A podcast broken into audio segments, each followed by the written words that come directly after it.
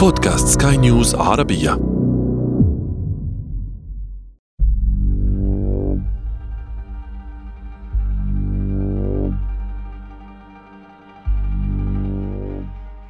في مايو من 2023 أوردت سكاي نيوز عربية خبرا بأن السلطات في النرويج أصدرت تحذيرا لمواطنيها من التعامل مع حوت متهم بالتجسس.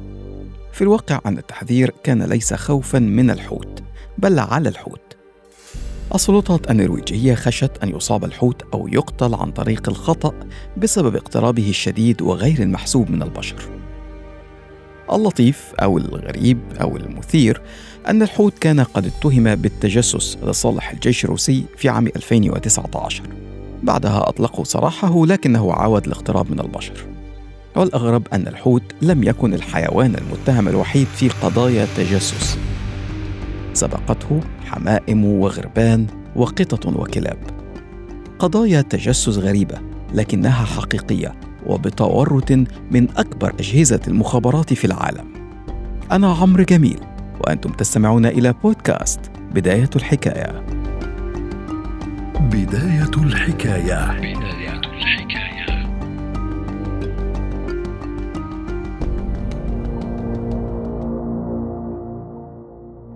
يقال إن أول قاعدة في مجال الجاسوسية ألا تبدو كجاسوس.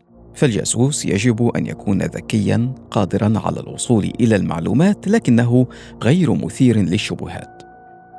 وإذا أمعنت التفكير في تلك الصفات ستجد أنها قد تنطبق على بعض الحيوانات. طبعا بالنسبة للبعض قد يكون ذلك مثارا للسخرية.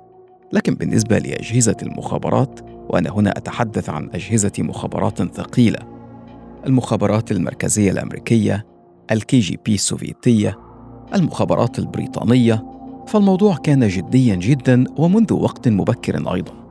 على سبيل المثال وخلال الحرب العالمية الأولى استخدمت الدول المتحاربة الحمام الزاجل في أعمال التخابر. الحمام الزاجل لديه قدرة مذهلة على إيجاد طريقه مهما كان بعيدا عن منزله وحتى لو تم وضعه في مكان لأول مرة يذهب إليه. وكأن لديه بوصلة تقوده إلى النقطة الصحيحة تمكنه دوما من العودة إلى منزله وإذا اعتقدت أن ذلك كان في الحرب العالمية الأولى يعني في وقت مبكر من عمر تكنولوجيا التجسس والتخابر فأحب أن أخبرك أنه حتى في الحرب العالمية الثانية استغلت الدول المتحاربة نفس الميزة لدى الحمام الزاجل في أعمال التخابر. في الحرب العالمية الثانية دشنت المخابرات البريطانية برنامجا يستغل قدرة الحمام الزاجل الفائقة على إيجاد طريقه وقامت بإنزاله في مناطق معينة تنشط بها مجموعات مقاومة داخل ألمانيا. وعاد الحمام برسائل تتضمن تفاصيل دقيقة عن مواقع إطلاق صواريخ ومحطات رادار ألمانية. حتى إن إحدى المهمات بحسب الوثائق البريطانية حملت تقريرا استخباراتيا من 12 صفحة أرسل مباشرة إلى رئيس الوزراء البريطاني في ذلك الوقت وينستون تشرشل. وفي الولايات المتحدة وكالعادة أراد الأمريكيون نقل الموضوع لمستوى آخر. فدشنوا في ستينيات القرن الماضي مشروعا حمل اسم مشروع تاكانا لتدريب الحيوانات على أعمال التجسس. هذا المشروع كشفت عنه وثائق رفعت المخابرات الأمريكية السرية عنها في عام 2019 وأظهرت أن المخابرات الأمريكية كانت تدرب حيوانات على الدخول والخروج من الأماكن الصعبة أو نقل رسائل لأماكن لا يمكن للإنسان أن يدخلها. لعلكم تعلمون مثلا أن الغراب طائر ذكي جدا، ولعلكم شاهدتم فيديوهات لتدريب الغربان. وفعلا استغلت السي آي اي هذه الميزة لدى غراب في تدريبه على تسليم واستعادة شحنات صغيرة يصل وزنها إلى 40 جراما من عتبة نافذة المباني التي تعذر على عملاء السي آي اي الدخول إليها. تم استخدام الذكاء الفطري للغراب في تدريبه على تتبع شعاع ليزر أحمر وامض لتحديد الهدف، ثم استخدام مصباح خاص لسحب الغراب إلى الخلف. وفي إحدى العمليات سلمت وكالة المخابرات المركزية جهاز تنصت بواسطة الغراب إلى نافذة مبنى كان يصعب فعلا الدخول إليه. ولم تكن الغربان هي الحيوانات الوحيدة التي تم تدريبها على أعمال التجسس.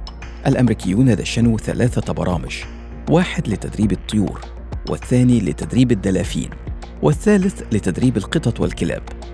في برنامج تدريب الطيور مثلا تم تركيب كاميرات صغيرة في الحمام ونجحت تلك الكاميرات في الحصول على صور ذات جودة أعلى من تلك التي كانت تنتجها الأقمار الصناعية في ذلك الوقت. ومن بين العمليات التي جرى فيها استخدام الحمام كان تصوير مرسى سفن في مدينة بطرسبرغ الروسية التي كانت تضم أكثر الغواصات السوفيتية تقدما في فترة الحرب الباردة. مشروع آخر كان لتدريب القطط على أعمال التجسس لكنه تحول إلى فشل ذريع. كان المشروع يقتضي أن يتم زرع جهاز تنصت داخل أذن القطط ذات الفراء الكثيف. يربط بسلك رفيع جدا ويمرر تحت فراء القطة الكثيف ليتصل بجهاز بث يزرع في أسفل جمجمة القطة. كانت الفكرة أن تترك القطط تتجول داخل السفارات الأجنبية المراد التجسس عليها. لكن القطط وفي أحوال كثيرة كانت تهمل العمليات الموكلة إليها عندما تجوع وتتجاهل أوامر عملاء السي آي اي وفي إحدى العمليات التي تم فيها إطلاق قطة لتتجول حول السفارة السوفيتية جاءت سيارة مسرعة ودهست القطة المسكينة في يوم عملها الأول كقطة جيمس بوند. أنهى قائد متهور برنامجا تكلف نحو 20 مليون دولار. لكن برغم العمليات المتعددة الفاشلة في مجال تجنيد الحيوانات يبدو أن هناك عمليات أخرى حققت نجاحاً. طبعا تفتضح هذه العمليات عادة عندما يقدم طرف على فتح ما يقوم به خصمه من استخدام الحيوانات في أعمال الجاسوسية والتخابر. فكما كانت الولايات المتحدة والغرب يعملون على برامج لتجنيد الحمام والغربان والقطط والدلافين أطلق الاتحاد السوفيتي برنامجا هو الآخر خلال فترة الحرب الباردة وعرف عن الروس اهتمامهم الشديد بتدريب الدلافين وأسود البحر عسكرياً. في أبريل من عام 2022 قالت المخابرات الأمريكية إن روسيا نشرت دلافين عسكرية مدربة في قاعدتها البحرية في البحر الأسود لحماية أسطولها من هجمات تحت الماء.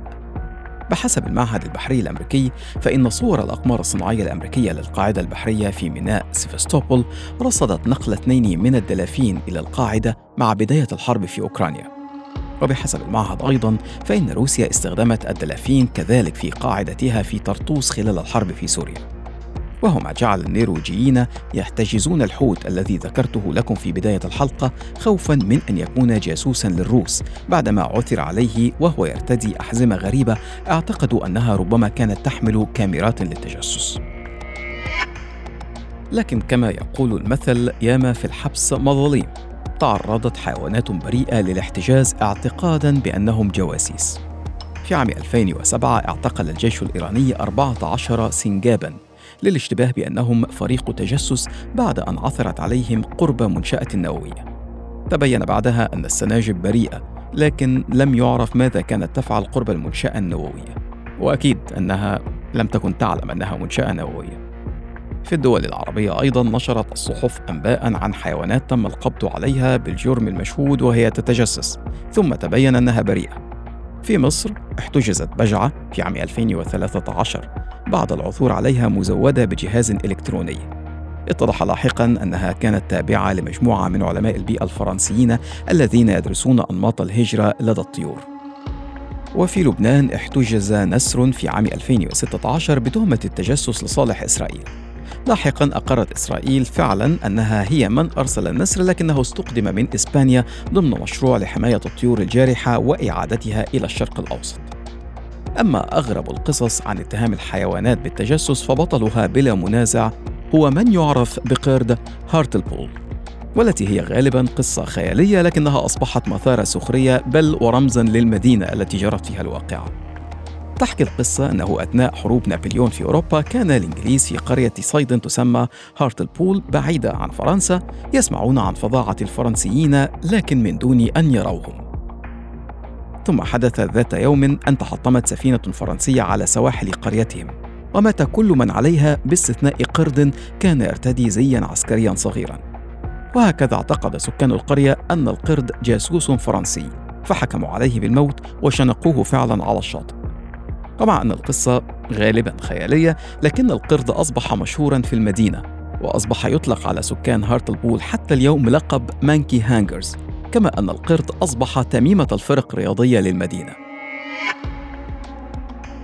وهكذا يا صديقي ما بين الحمام والنسور والقطط والدلافين والحيتان لا تتوقف أجهزة المخابرات عن استخدام كل ما هو متاح للتجسس.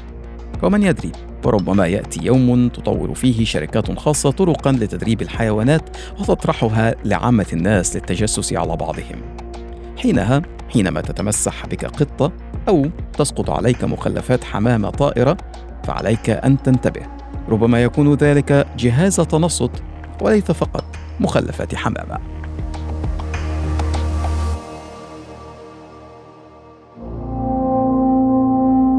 بداية